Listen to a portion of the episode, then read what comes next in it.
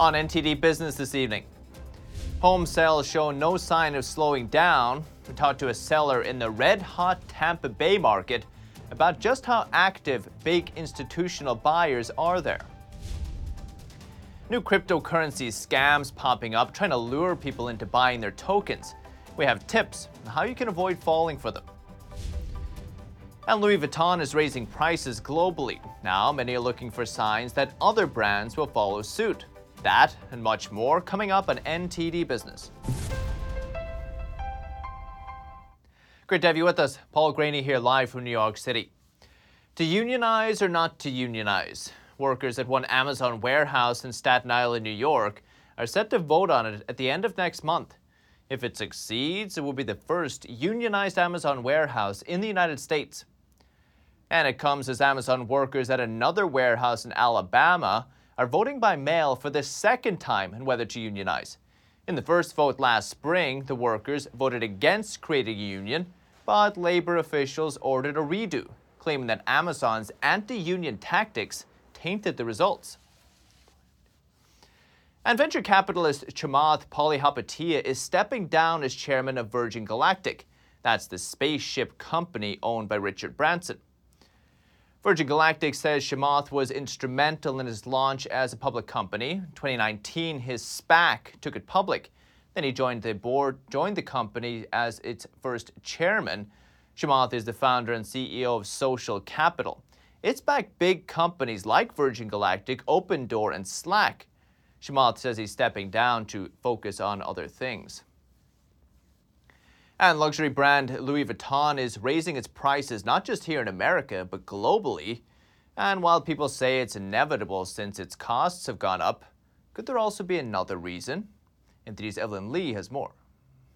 Luxury brands are raising prices on their items, and it seems that people are buying even more. We have a degree of uh, flexibility on our prices. So in the face of inflation, we have the ways and means to react. In the L V M H earnings call, executives announced that twenty twenty-one was a record year, and fashion and leather goods especially contributed to that. But on the heels of record sales, Louis Vuitton increased prices this week. The fashion giant says it's because of rising costs and inflation. The president of Altr Created Diamonds, Amish Shah, says cost increase is not the only reason to raise prices. While that is an important part, there's an important part that comes after that, which is protecting margins, protecting brand equity, and also uh, removing the price instability on a global level. Shah says Southeast Asia, for instance, pays almost thirty percent more than Europe for the same branded products. This is a disparity they want to remove. One of the most important things for luxury brands is desirability and how much consumers think they're worth. Shah says there's a correlation between that and price increases. When we talk about brand desirability, you know, there is a unspoken uh, mindset that when the prices for any brand consistently go up, up over a period of five, ten, twenty years, and they actually beat inflation rate, the consumer starts thinking of it as an investment versus an expense. And L V M H is not the only company that experienced a great year. Gucci owner Kering reported revenue that's thirteen percent compared to twenty nineteen. And Cartier owner Richemont says sales grew by almost forty percent. I think the consumer should expect an increase in almost all uh, branded product products. And brands to be raising prices. Shah says with high inflation, it's easier for consumers to digest the price increases. And for luxury brands, it's important to stay ahead of inflation to keep their brands desirable. Evelyn Lee, N T D News. French car maker Renault swung back to profit last year, reversing two straight years of losses.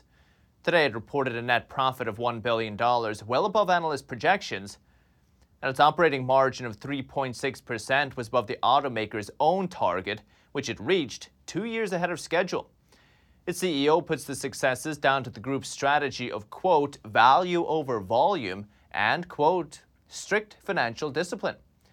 The strong performance means Renault now plans to repay ahead of schedule the state aid it received during the health crisis. Renault also confirmed that E Vs are the future of the company, wants the brand to be fully electric by twenty thirty. And on Wall Street today, all three major indexes each falling more than one percent this week.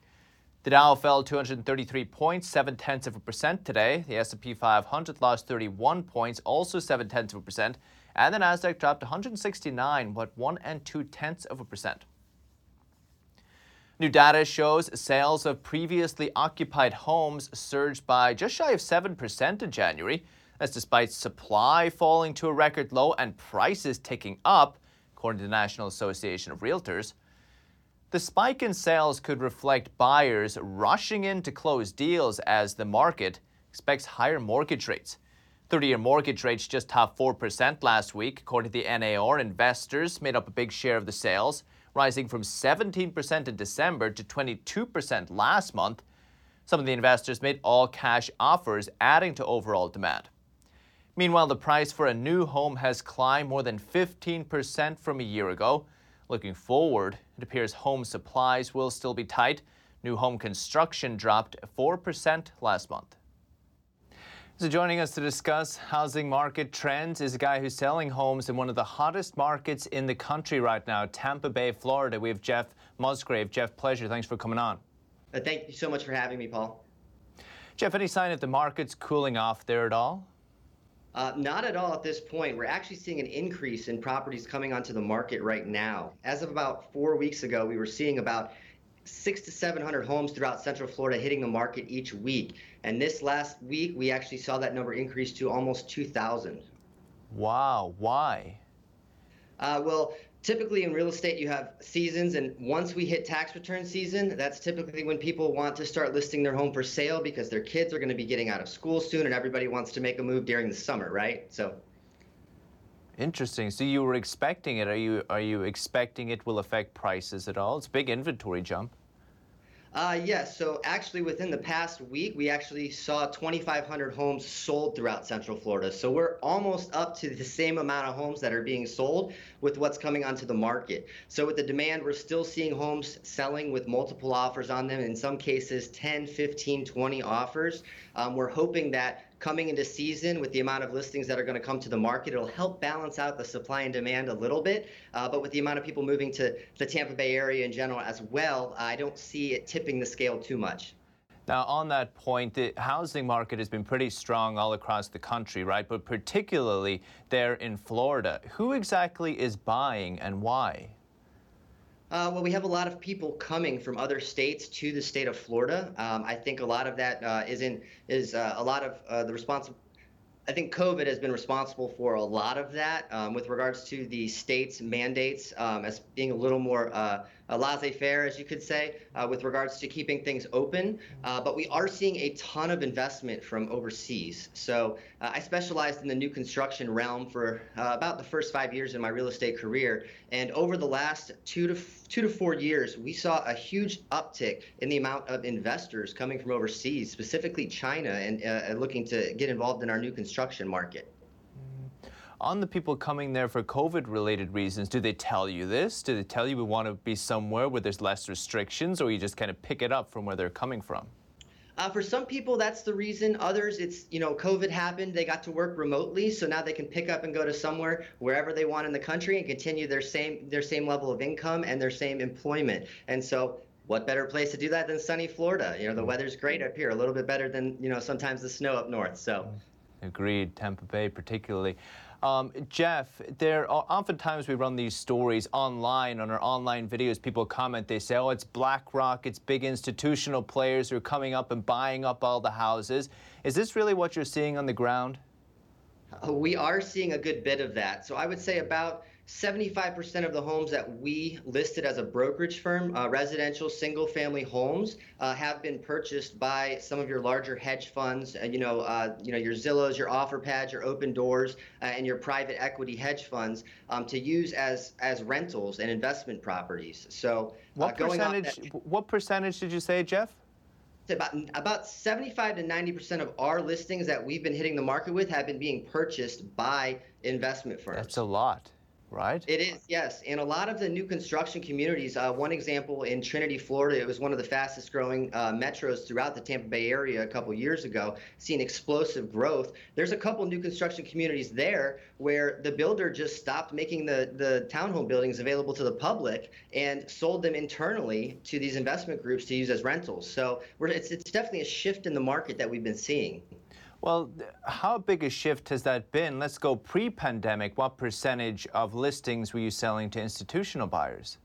Much, much less. I would say we would probably somewhere between the five and fifteen percent range. So wow. It's definitely a huge difference. And I think, you know, uh, they were definitely, uh, definitely had the right counsel on that, because quarter one and quarter two of last year, twenty twenty-one, uh, the Tampa Bay area, greater Tampa Bay area saw some of the largest upticks in rental rates uh, from any other M S A in the country. So uh, rental rates here have been um, been going up, and it's actually something the city is working on um, through either you know some rent control or some sort of affordable housing initiative to help keep rents affordable for uh, some of our families here in Tampa, so they don't get pushed out. Wow, that's the big complaint. That's the big complaint we've been hearing. Fascinating, by the way, Jeff. Really appreciate it. Best of luck. Thank you for coming on. Thank you so much for your time. The Federal Reserve wants to keep your trust and confidence. It's about to ban its officials from trading individual stocks, bonds, and cryptocurrency.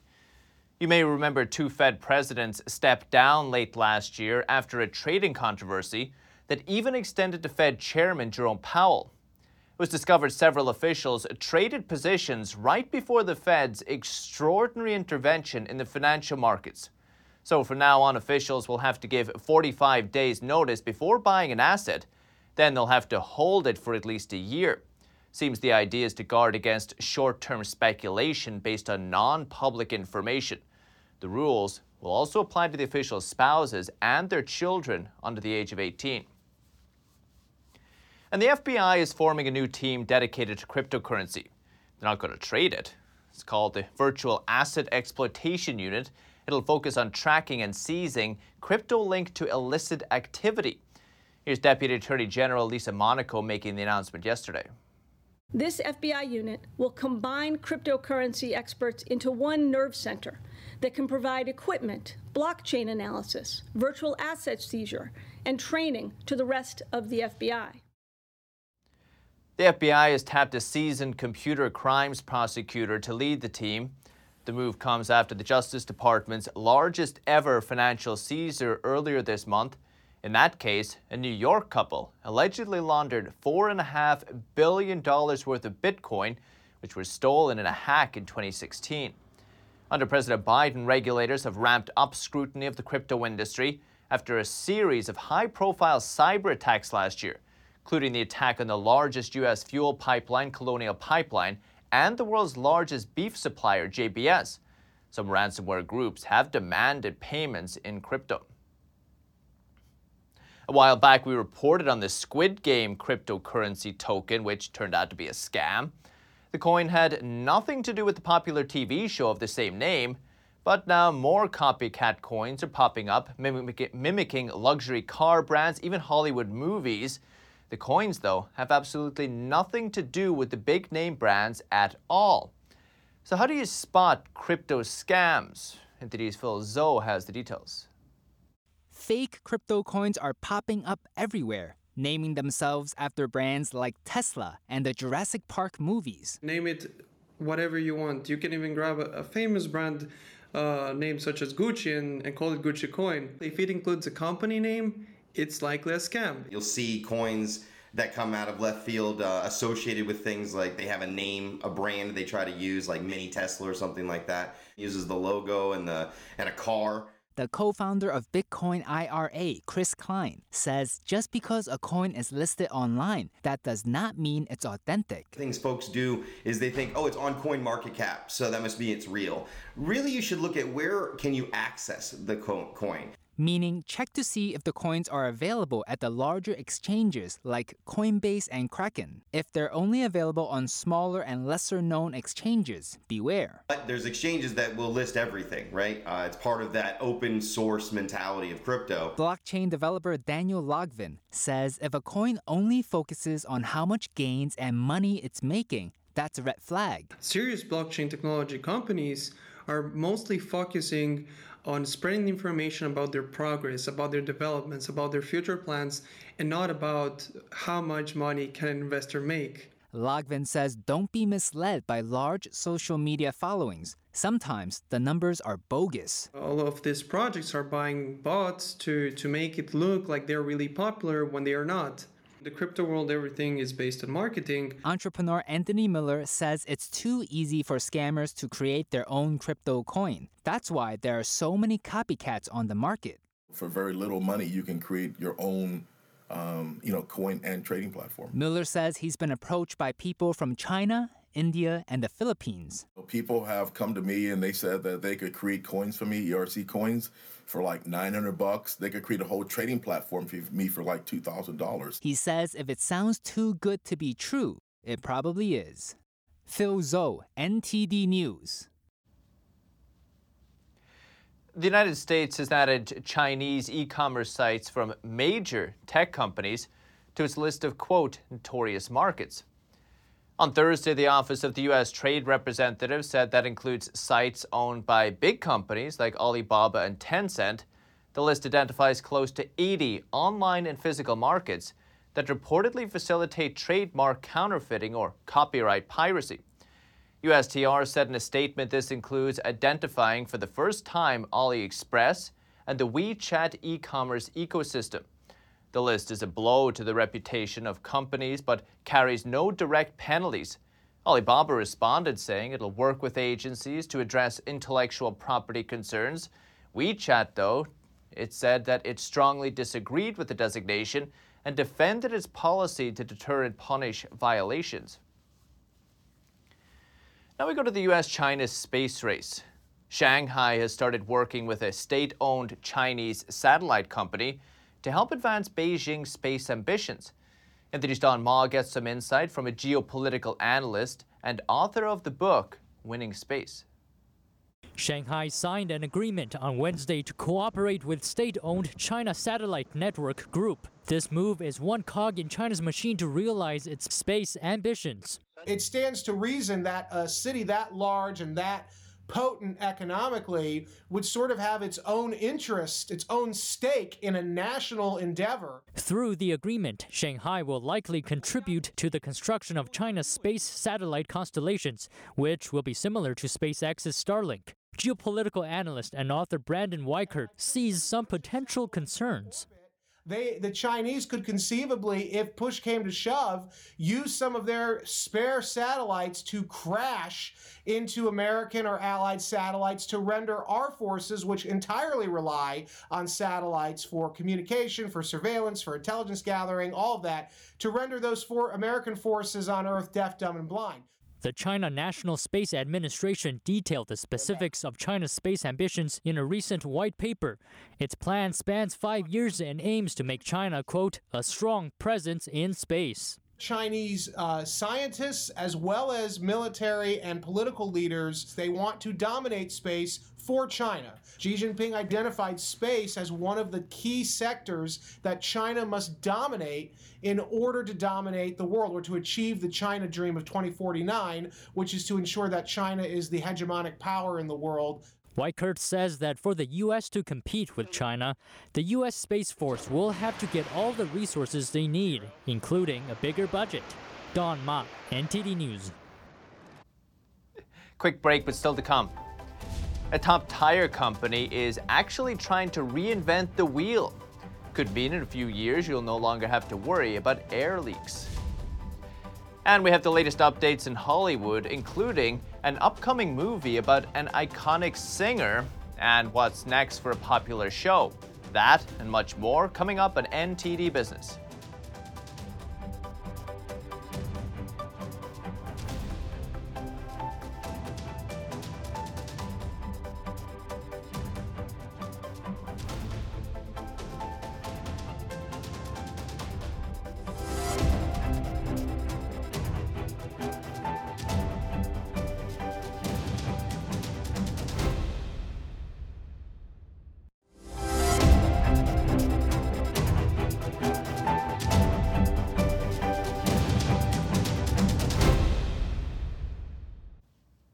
Welcome back. The I R S is ramping up efforts to address a massive backlog of tax returns and correspondence. Officials say the agency is setting up a second, quote, surge team for the purpose. The I R S has already redirected about twelve hundred employees back into entry-level clerical positions. Their job now? To manually file paperwork and answer phones in an effort to shrink the backlog. Mandatory overtime for employees was also implemented. The backlogs from the past two years are a result of the pandemic. Add to that, the limited funding plus extra work from stimulus programs, and the result is a much busier tax season than usual. Michelin is actually trying to reinvent the wheel. The company's working on with General Motors to create airless tires that will come on updated Chevy Bolt electric cars. The vehicles are expected to go on the market within the next few years. Officials say airless tires have advantages, which include no longer worrying about leaks. But automakers have been building cars and their internal systems on the premise of air-filled tires, so that could result in necessary adjustments in the process. There's also an irony in Michelin working on airless tires. Its world-famous mascot, the Michelin Man, is full of air. And one of music's all-time superstars, Elvis Presley, is headed to the big screen. And we also take a look at what's next for Stranger Things in today's Hollywood Minute. Hollywood Minute.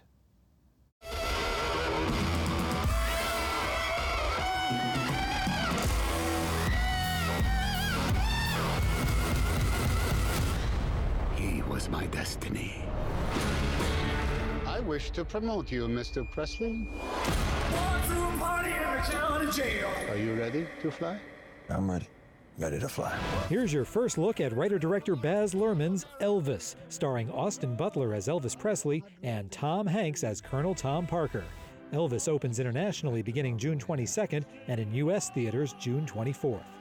Eleven, if you're listening.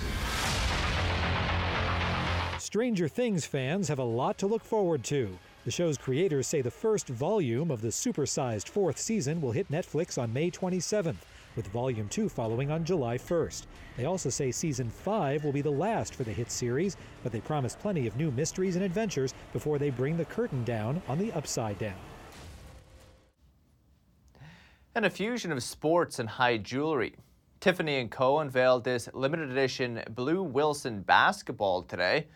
It's in celebration of the N B A All-Star Weekend in Cleveland.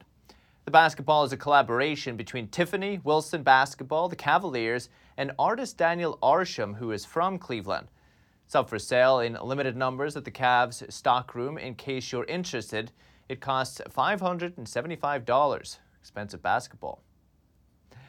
And many tourists visit the Sydney Opera House and eat at the Opera Bar that offers a view of the harbor, but they have to contend with seagulls.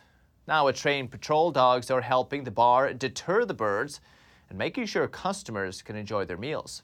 Here's Anthony's Chenny Wu with more. Restaurants on Sydney's Promenade first tried hiring trained dog patrols in two thousand eighteen. The general manager of one of the restaurants says they've noticed that seagull attacks dropped by eighty to eighty-five percent since then.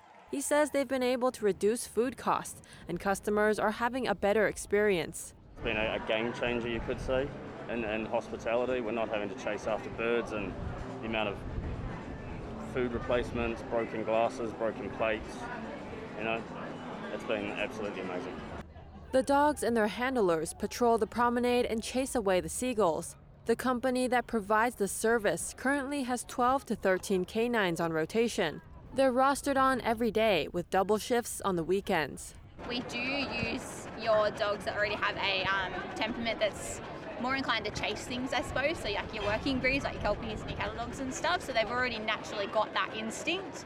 Um, we kind of just tap into that and um, yeah, let them chase the birds. The dog handler says diners sometimes look confused and don't get what they're doing. But after they figure out, they will show how much they appreciate it. And then you'll go on your five-minute break to take the dog to the toilet, and you come back and they're like, oh, that's what she's doing, because the birds come back. um, so then they generally pull you aside and they're like, oh, this is amazing. Like, last time we were here, it wasn't this great. Like, you know, we really like what you guys are doing. So they generally love, love it. Diners also say the dogs make the atmosphere of the venues more pleasant. It makes eating at the Opera Bar much pleasant. and um, we don't need to be covering our food constantly, and we don't need to be shooing away seagulls or stomping, and you can actually enjoy your time here at the Opera Bar, so it's a great initiative. We actually were really impressed because uh, she's really like cute and friendly, and she's really good. Seeing that the initiative is working well, the Sydney Opera House has signed up the dogs for the foreseeable future. As the latest business updates for this week, can still catch N T D Evening News with Stephanie Cox. That's at six thirty p.m. Eastern, last one of the week. For N T D Business, it's all for this week. Thank you for watching. Have a great weekend. We'll see you Monday.